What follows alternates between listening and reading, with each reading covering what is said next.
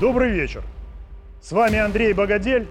И сегодня мы поговорим о НАТО, недавнем саммите и небезопасном приближении Альянса к границам России и Беларуси. Бандитская, пиратская психология на протяжении всей истории отличала западный мир.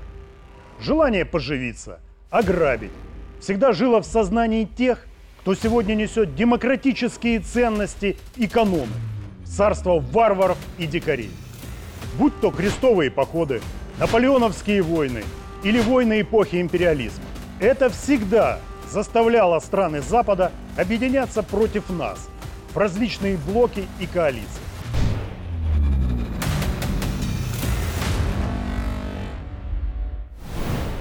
Каждые сто лет против нас совершался драк нах остров.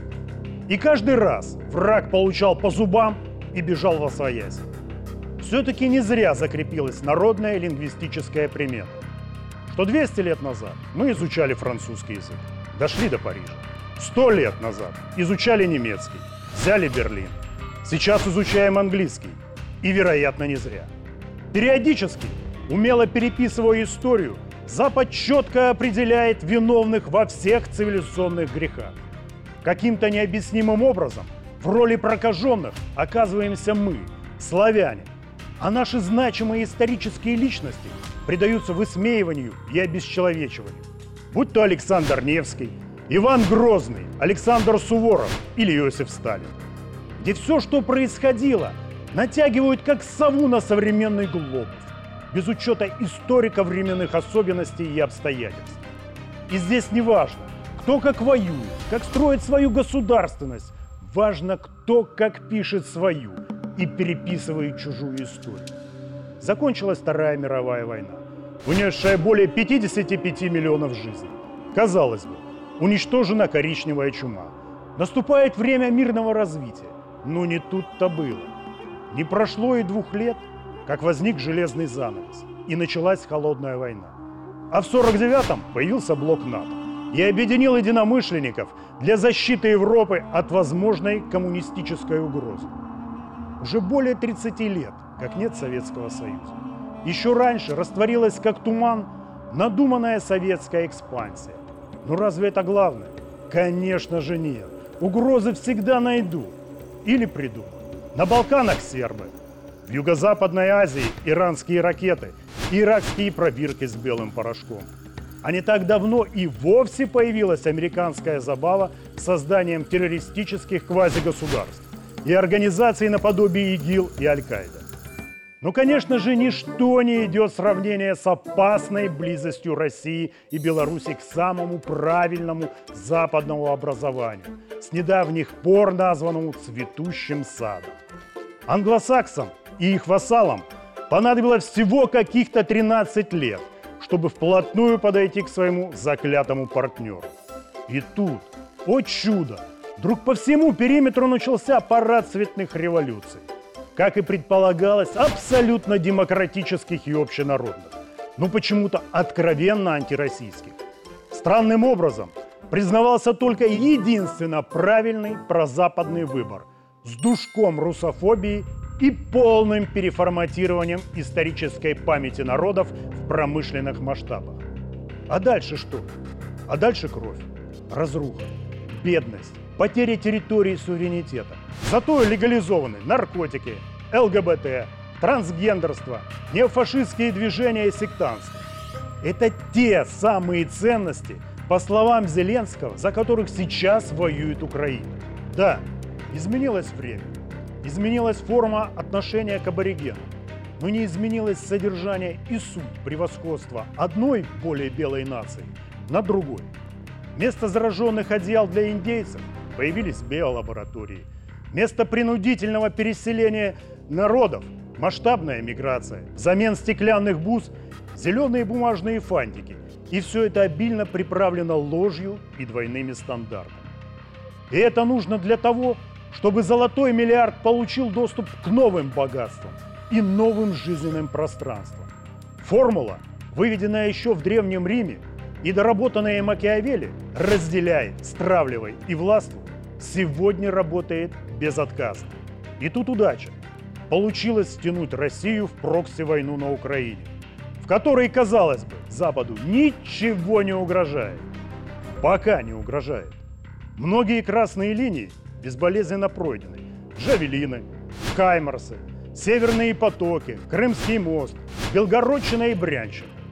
На очереди истребители F-16 и ракеты и «Скаль». Запад богатый, а украинцев не жалко. 500 дней и 300 тысяч жизней, около миллиона раненых и покалеченных. Не такая уж и большая цена за кружевные трусики от белого хозяина. Новые обещания в преддверии во время Вильнюсского саммита вызвали у многих недоумение. Помимо привычных заявлений, в этот раз были приняты не что-нибудь, а коммюнике от НАТО и декларация G7. Неважно, что по содержанию эти документы абсолютно лишены практического смысла. Зато как звучат их названия. А вот содержание их стерильно. Придраться не к чему.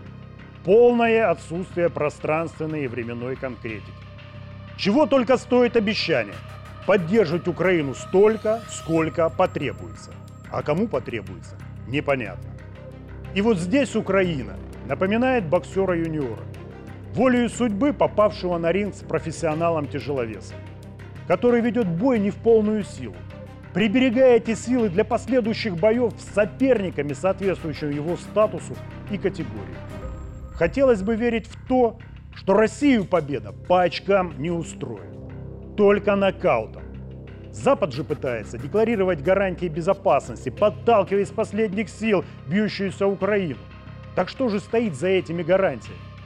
Своевременно выброшенное на ринг белое полотенце? Или выход в следующих рангах? Румынии, Польши, Молдавии, Чехии. Но при нынешнем раскладе успеют? Вот в чем вопрос. Декларация «семерки» выглядит как эталонный документ в стиле капитана очевидность. Такое ощущение, что эту сказку про белого бычка мы слышали уже сто-пятьсот раз. Создание единого политического фронта стран Запада против России, где она является общим врагом, тезисы о всесторонней поддержке Украины на основе общих демократических ценностей и интересов – все это прописывалось как мантра в официальных заявлениях, концепциях и стратегиях, начиная с 2017 года. Я точно не знаю, но очень похоже, что деменция среди западных политиков распространяется воздушно-капельным путем. Носите маски, господа. Соблюдайте дистанцию. Но, возможно, дьявол кроется в мелочах.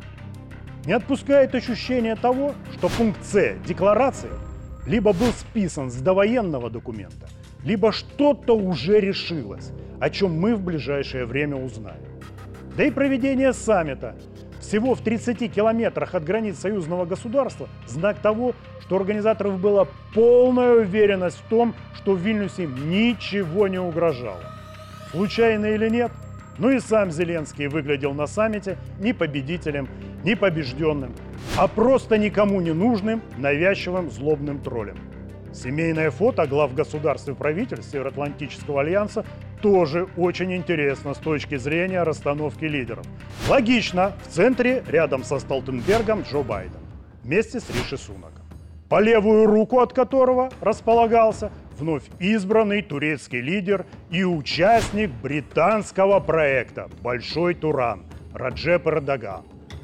Турция уверенно продолжает свою историческую антироссийскую миссию, мило улыбаясь и держа фигу в кармане.